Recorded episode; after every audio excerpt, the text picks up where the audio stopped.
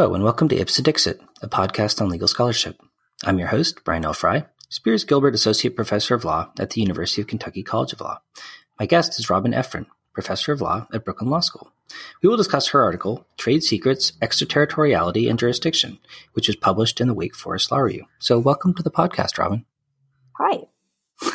so, um, it, it, it was really fun reading your article, which combines two of my favorite tastes, intellectual property and civil procedure in one, which is is pretty rare. um, but I was wondering if for listeners, you you could start by talking a little bit about what a trade secret is and what Congress has done around trade secrets that you think has implicated some important jurisdictional questions. So trade secrets are interesting. They're uh, a little bit of an intellectual property orphan. They don't get the same top billing as copyrights and trademarks and patents. Uh, and that is because they're not really a construction of the law.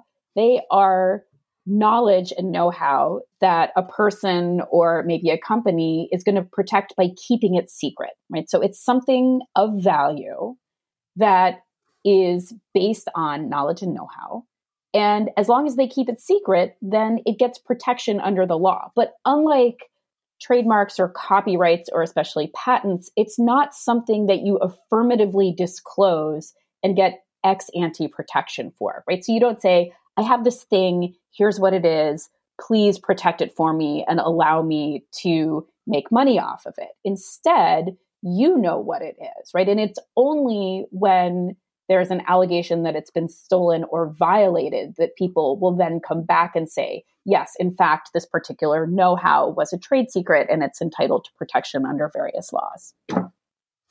Okay, so historically, trade secrets have primarily been protected by state law, but in recent years, Congress has been stepping in to provide federal protection for trade secrets. And you've written about this issue from a jurisdictional standpoint a couple of times. I'm wondering if you could talk about that shift from state to federal protection of trade secrets and kind of how and why it happened. Yeah, so again, it's a really interesting contrast with other types of intellectual property. So, you know, for things like patents, that is so federal that it's in the Constitution, right? And so we have constitutional protection of that statutes, the uh, Patent and Trademark Office. And so for the sort of top three intellectual property, there's always been sort of a rich federal statutory regime that creates all sorts of entitlements and liabilities. And some of them do exist alongside state law remedies, right? So it's not that it's necessarily exclusively federal for all three of those. But trademark, right, since it is often something that comes out of situations that look like contracts or torts, right? An employment situation or a conversion situation where you're stealing something. These are causes of action that kind of grew out of those traditional state law causes of action, like conversion in tort or breach of contract or tortious interference in contract, right? Those traditional things. Um, as society became kind of high tech, uh, especially in the 80s and 90s. And as we moved into kind of a global IP regime with the TRIPS agreement, there was a push to protect trade secrets at the federal level. But what's interesting is that the first time that happened in 1996, which is the Economic Espionage Act, that's a criminal law statute. And again, that's a very interesting choice, right? When we think about the traditional forms of IP, some of them do have criminal enforcement aspects. And in fact, you can read some great papers like Irina Manta has written about um, criminal law and copyright. But traditionally, those are mostly civil law regimes. Um, mm. But trade secrets were, it was seen as this threat, this threat from the outside. And so we were going to protect it with criminal law. So that was a federal law enacted in 1996, and it criminalized the theft of trade secrets. But what's interesting is that it built off of that state common law and uniform statutory law basis for what a trade secret is, what misappropriation is. And then it made it into essentially a federal crime. And it granted sort of a very broad extraterritorial um, jurisdiction for trade secret violations, right? And that basically means when the US government is going to hold persons criminally liable for either conduct that occurred somewhat out of the United States or when those people or corporations are themselves located out of the United States. Right? So that's clearly a very tricky situation when we're going to sort of step outside of our own borders and bring people back here, um, either figuratively or literally, to hold them criminally liable. So that was the Economic Espionage Act of 1996. In the intervening years, there was sort of a greater and greater push for a federal civil law of trade secret theft. And, and that culminated 20 years later in 2016, which is the Defend Trade Secrets Act. And that statute takes the Economic Espionage Act and it says everything that we've said is a crime is now also a federal private cause of action. And we're going to add some extra injunctive relief and some provisional remedies. So you can see the really interesting path that this took, right? Something that started off as state common law and then became, in many cases, state enacted law, was then morphed into a federal criminal law. And then that comes back into a, a private cause of action. Um, so it's it's taken, I think, like a really fascinating path that intersects both with federalism, right, state and federal jurisdiction and, and law, but also civil and criminal law, which is not a story that um, I deal with all that often, but is a really interesting one where the the criminal law and civil law are kind of borrowing from each other in terms of uh, when people can be liable for certain actions. So it seems like in in both of the cases that you mentioned, both the kind of criminal trade secret federal uh, enforcement and also the creation of this federal civil remedy for trade secret violations. At least the story surrounding the justification for these laws was about extraterritorial, like foreign companies and foreign individuals stealing trade secrets from American companies and the need for American companies to be able to enforce their trade secret rights against against foreign companies and foreign individuals. And you point out in in this new paper or this recent paper that there are some potential jurisdictional problems with actually using the act in uh, the rights granted under the act in in those ways. So I, I, was wondering if you could if you could just spend a minute sort of describing to listeners sort of what personal jurisdiction and the doctrine of forum nonconveniens are and how they work. So they kind of have a basis for understanding why you think they might cause problems for this kind of extraterritorial uh, assertion of trade secret civil rights. Yeah, so personal jurisdiction is the area of law. It is constitutional law and it's also state and federal enacted law that says before a court can issue a binding judgment over someone, they have to have power over that person or over that company, right? You, you can't just issue binding judgments over people that are not subject to your jurisdiction. So, personal jurisdiction is the doctrine that allows courts to determine when, in a civil law case, a sovereign can assert their court's authority over that person. Now, forum nonconveniens is a little bit of a different doctrine. That is a common law doctrine that says even if a court in a particular jurisdiction has power over a person, maybe that person is so far away, right, either geographically or in terms of their conduct from this particular forum state, right, either a US state or the US as a whole, that we just don't think it makes sense to adjudicate this case here. This case really belongs somewhere else. So that's forum nonconveniens, right? Which says we could hear this case if we really wanted to, but it wouldn't be prudent here, right? So we're going to send it back to, for example, Scotland, right? That is the famous modern forum nonconveniens case where we got some information from the Supreme Court. Right. So in in your paper, you observe that there have been a lot of changes in recent years in personal jurisdiction, and it seems like kind of increasing use uh, by a lot of defendants, often of the forum nonconveniens doctrine. Why is it you think that those changes or those doctrines might create problems for companies that want to enforce um, civil uh, claims for trade secret uh, infringement?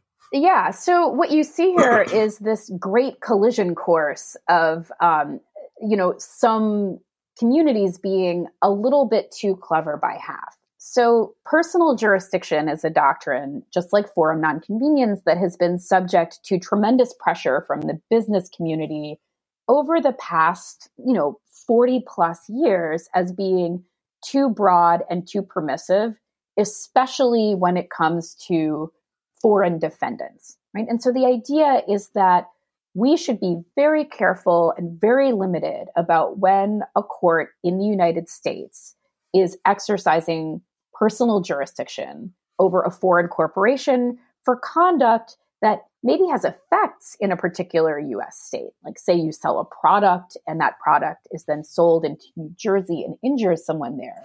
But the manufacturer is in England, right? And the manufacturer doesn't directly make that sale.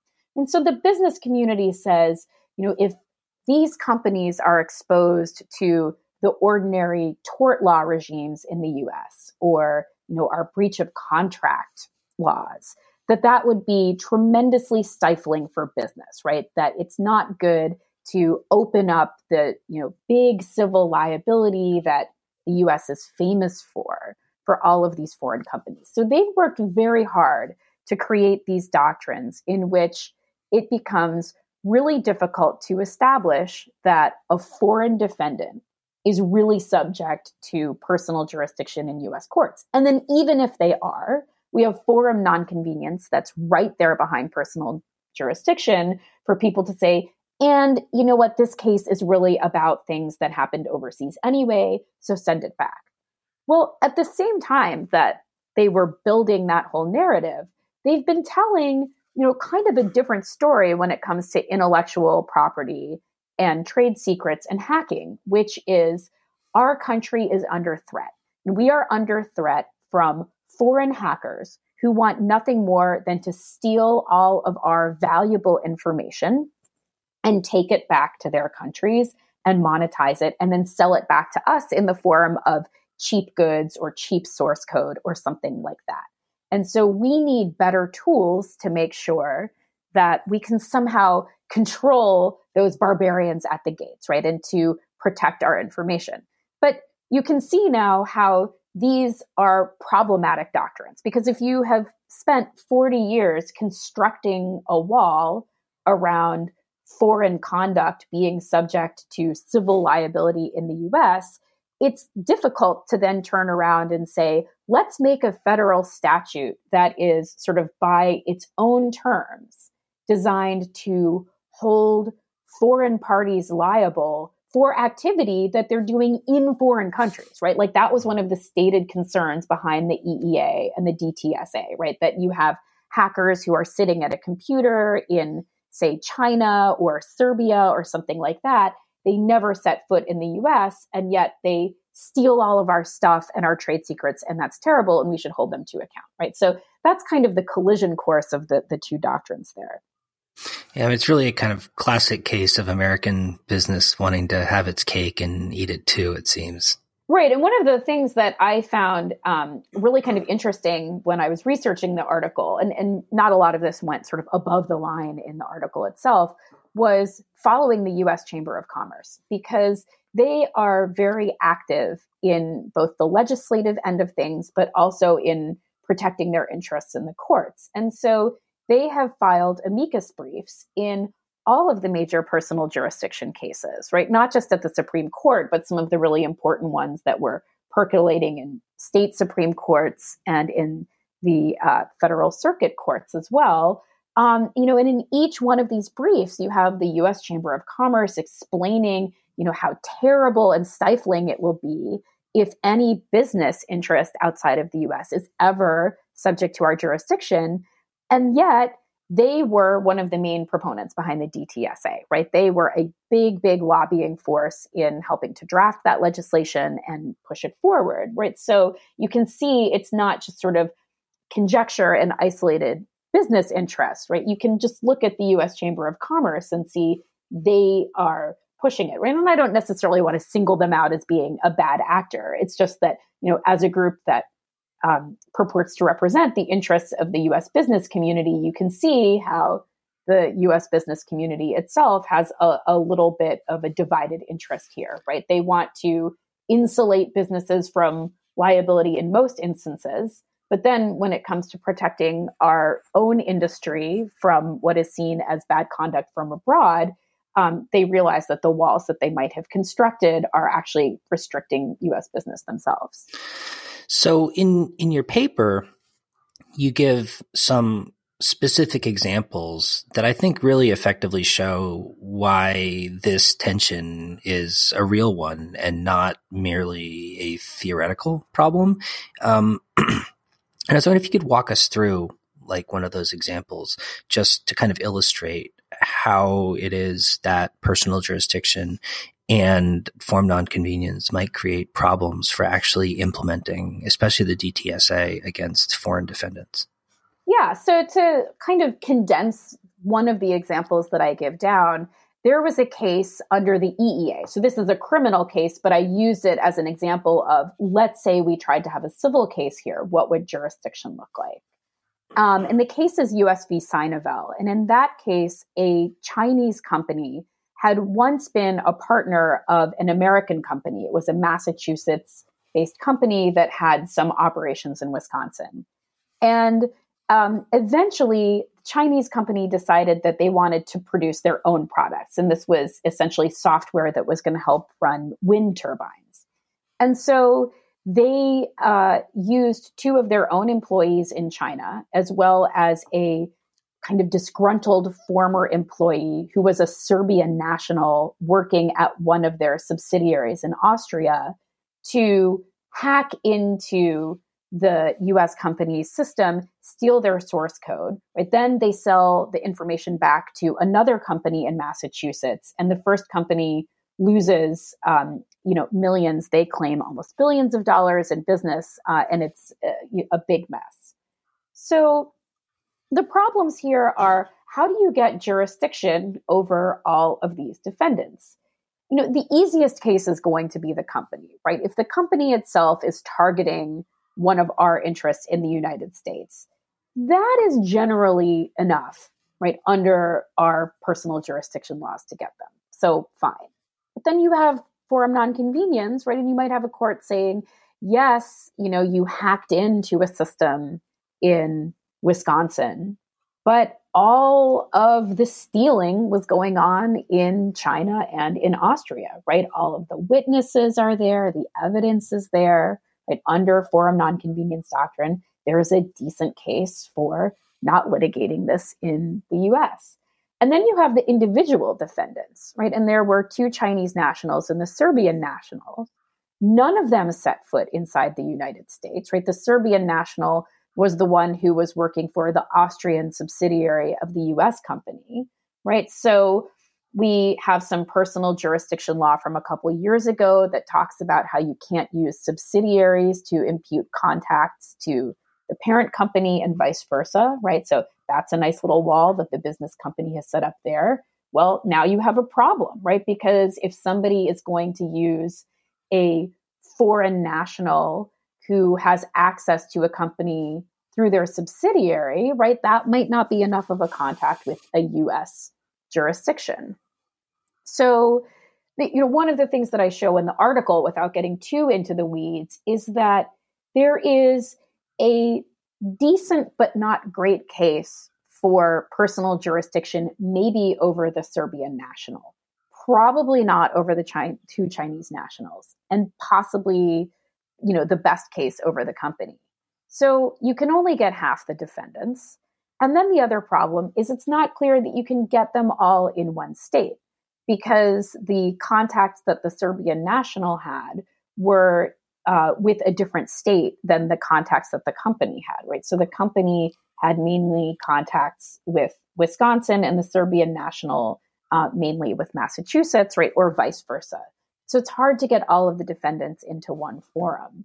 And so that really shows that, you know, if the con, the whole point of federalizing this was that there was nefarious conduct happening outside of the United States that was too difficult to target with just ordinary state law remedies, right? But you can't fix that by making a national statute unless you can actually get jurisdiction over the people, right? Because then all you've done is to create liability for things that you'll never have jurisdiction over. Uh, and even if you do, right, the the case for sort of dismissing something on forum nonconveniens grounds is pretty high, right? So that's the example that I uh, that I go through in the article.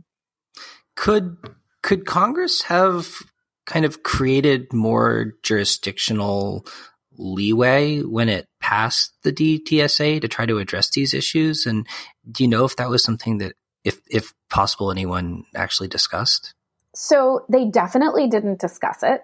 Um, I wish they had discussed it, but um, Congress had the temerity to debate this law while I was on maternity leave. So I, I was otherwise engaged. Um, there were a number of other professors who presented some more pressing concerns, right? People who are uh, primarily IP scholars and had a lot of merits based objection to this law. But the jurisdiction idea was um, never really discussed very much. And, uh, you know, you can see the consequences of that. Now, what Congress could have done, um, that's a tough question as well. So they could have done a better job than they did, right? So, for example, they could have authorized what is known as nationwide service of process. And what that means is that right now, personal jurisdiction in federal courts primarily borrows from state law, unless the particular federal law that creates a cause of action has its own jurisdictional provisions. So, for example, a lot of the securities laws have nationwide service of process, right? So you don't have to show that um, a particular defendant had minimum contacts with, say, Virginia. It's enough to say that they have minimum contacts with the US. So Congress could have done that, right? They could have said, this is a national problem. So we're not going to worry about whether, you know, this particular company had minimum contacts with Wisconsin. We're going to authorize nationwide service of process, but they didn't. My concern, though, is that even if they did, a lot of the problems that I raise with personal jurisdiction and certainly with non with forum nonconveniens are constitutional issues, right? Wh- uh-huh. Which is to say that you know one of the things I point out in the article is that some of these defendants really only had contact with one particular state, right? And if it's not going to be enough for that state, it's not going to be enough for the US as a whole either, right? Those contacts are still too minimum. I do think if they had authorized nationwide service of process, that, um, you know, they would have a better chance of capturing these diffuse things. And I should also say for the Civ Pro nerds out there who are wondering about this, there is something called Rule 4K2, which authorizes nationwide service of process for federal law causes of action the problem is, is that to do that, you have to show that the defendant isn't subject to jurisdiction in anywhere else in the United States. That, that kicks you back to the problem of getting everyone in one forum, which is that if you're going to use 4K2, then um, you might have some other defendants uh, over whom there is personal jurisdiction somewhere, and then you have problems kind of getting everyone together. There's other reasons that 4K2 is sort of a notably ineffective tool, but it is out there. And I know that all my Civ Pro friends will scream if I don't mention it. So there you go. That's 4K2. So, so Robin, the DTSA is is still pretty new uh, as federal laws go, but ha- have we started to see any of the kind of jurisdictional problems you warn about cropping up yet? So the answer is yes and no.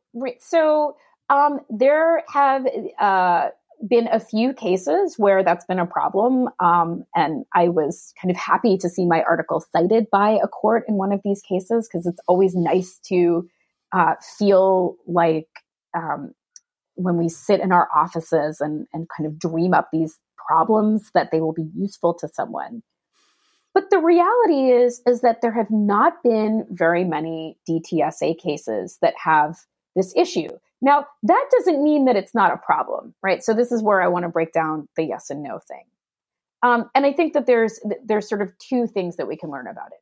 One is that we don't know what we can't see, right? Which is that lawyers aren't stupid and they're not necessarily going to file expensive lawsuits over defendants where they think there will not be personal jurisdiction. So it, it you know, it's not that we're necessarily going to see, you know, this dramatic uptick in dismissals for lack of personal jurisdiction, right? We don't know what claims people aren't bringing, right? So, to the extent that this law was meant to enable the enforcement of extraterritorial trade secret violations, we don't know what we can't see. So, that's one problem. The other thing is that what we have seen under the DTSA is that there has been, in fact, an uptick in the number of uh, trade secret civil cases filed, right? So there was a study done, um, I think it came out about nine months ago, that talked about what filings were like pre DTSA and post. And so it showed, not surprisingly, that once there was a federal cause of action, there were more cases, federal and state, being filed about trade secret theft. But here's what we know about those cases based on this study most of them fall into exactly the sort of fact pattern that everyone really knows what trade secrets are about, and that is the problem of the departing employee. So, most of the time, when we're really dealing with the trade secret theft that people are worried about, it's not the sort of boogeyman of the anonymous hacker hiding behind a computer in some unknown foreign country. Although that is a problem, right? We know that exists the real threats, the people who have the easiest access to these informations, are departing employees. And so what we've seen is a tremendous uptick in the cases brought by employers. Now, here's where we see what I would conjecture, at least, is the real purpose behind the DTSA, which was to get cases into federal court that couldn't be there, right? So, this is the secret part where even though you think my paper is about personal jurisdiction, it's actually about subject matter jurisdiction. Mm. Because here is the problem when you have an action between an employer and an employee, it is really hard to get diversity jurisdiction because most of the time, because uh, this is how employment works, um, although I guess this is less true in the sort of remote working economy. Employers are citizens of the same state uh, in which their employees are, right, or often are. And so diversity jurisdiction is hard. Um, and sometimes meeting the amount in controversy can be hard as well, too, right? If you're talking about an ordinary employee, they might not be on the hook for an excess of $75,000. So a lot of these cases were in state court um, because it was a state law cause of action and they had no route into federal court. So, mm. what did companies really want? I think they wanted a federal forum. This isn't surprising, right? Like, where do you think is going to be a comfier place for employers? Is it going to be the state court home field advantage where, you know, the judge and the jurors are going to be rooting for the little guy employee who kind of stuck it to the mean old employer and said, you know, that like the, you know, the departing employee problem is kind of a mic drop problem. Like, I hate you. Um, hmm. by the way, I've downloaded three terabytes of information and I'm going to start my own business, mic drop, goodbye. Right. And there's some really yeah. great fact patterns on this. Like, um, there, there's a great sperm bank case from Washington State oh, lately, uh, which I, I don't even want to know, like what was in some of the information that was stolen there. So that's what's going on, right? And so what you see here is a situation in which suddenly we do, in fact, have a route to federal court. And some of the things that give us clues as to uh, why they really want this are that that is where a lot of the new DTSA cases have come from. Like they are most, they're not all, but they are mostly departing employee cases, right? So what is really interesting, this is sort of a, you know, a, a very interesting public policy story because the law was sold to Congress and sold to the American public. I say as if like the American public was hanging on every word of the essay in the spring of 2016.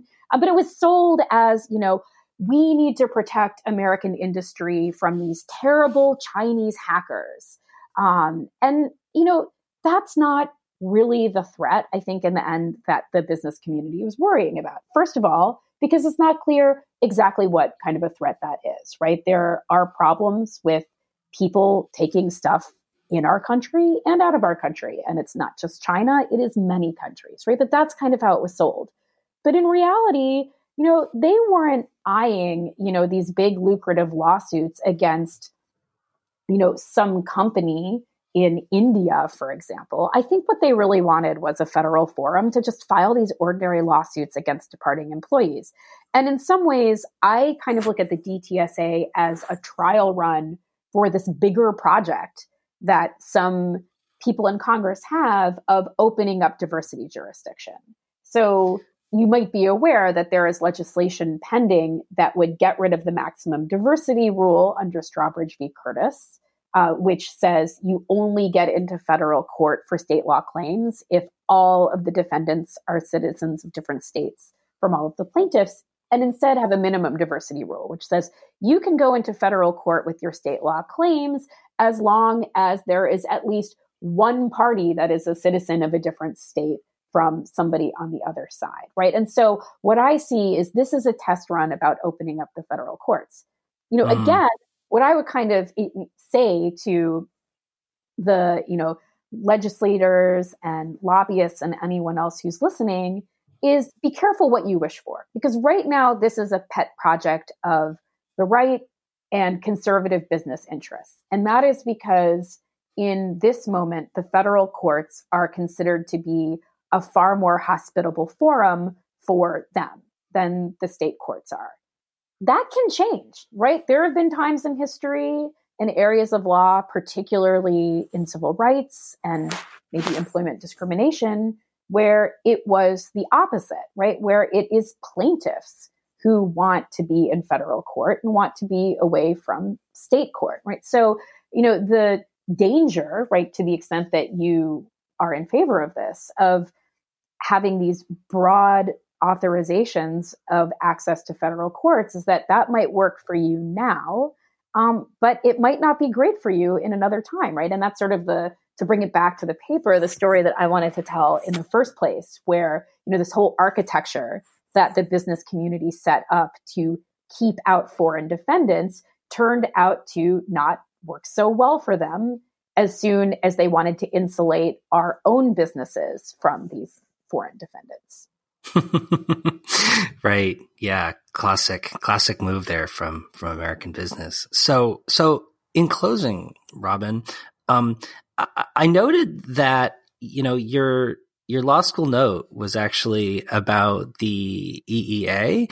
And here in this paper, you've returned to very similar subject matter. And I kind of just wanted to ask about your kind of experience of kind of returning to issues and problems that you'd been thinking about for so long and, you know, what that was like and sort of did it, what it meant to you to kind of go back to something that you'd actually been thinking about so long ago. Um, well, it was super satisfying to uh, have this note that really stayed live over the years. Um, I would always get, you know, like a little uh, endorphin rush every time I'd see that somebody cited it, especially, um, you know, if maybe a court or uh, it was cited in, in, some sort of public policy forum. So that was exciting. Um, it was a little disheartening to have written a note that was criticizing the extraterritorial application of this law and then returned to the project because Congress decided that like not only was that unproblematic, but we should have more of it and we should extend it to the civil law context. So, um, you know, in that sense, it was like, okay, well, I guess I still have uh, stuff to write about. But I, I might as well give um, a little anecdote. I don't know if there are law students who listen to this podcast, but I should tell you about my experience writing the note because I think it's helpful. So when I was in law school, and I was on the NYU Law Review with you, Brian. I, um, I I had to write a student note, and you know, as I'm sure many students have experienced, you're like, okay, I've I've had exactly one year of law school. I don't really know that much. What on earth am I going to write that's going to be a scholarly contribution to anything? So I went to my civil procedure professor, Rochelle Dreyfuss, who is also an IP person. And in fact, these days, I think she's teaching almost exclusively in IP and international IP. Um, and she did not give me a topic. Instead, she said, you know what you should do? You should find a federal statute from five years ago because that means that it's been around for long enough to have some action and you'll see that there's something to write about. But it hasn't been around for so long that everyone's already written about it and it's over. So I Googled, or, or maybe I did a Westlaw search. It was like recent federal statute. And I just mm-hmm. did like, you know, and I put the time for five years ago. And that's how I came up with the Economic Espionage Act of 1996. You'll notice I started law school in 2001. Um, and I looked at some other statutes, uh, and that seemed to just sort of like trip all of my wires of interest. It had IP, which is something that I've always had a passing interest in. It had all of these jurisdictional aspects. And of course, I grew up to be a civil procedure and federal courts scholar. It had these business interests. I also teach a lot of business law things. So um, I still recommend that formula to my students as well, right? So that is the really unexciting way in which I came on that topic in the first place. But as you can see, um, that one Google search that I ran probably in 2002 uh, continues to bear fruits today, all the way into 2019. So I highly recommend it. That's awesome. Well, Robin, thank you so much. It's been a real pleasure talking to you today. Thank you.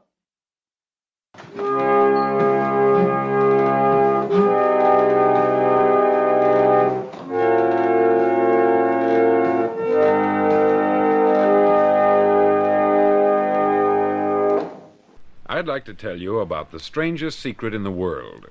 Not long ago, Albert Schweitzer, the great doctor and Nobel Prize winner, was being interviewed in London, and a reporter asked him, Doctor, what's wrong with men today? The great doctor was silent a moment, and then he said, Men simply don't think. And it's about this that I want to talk with you.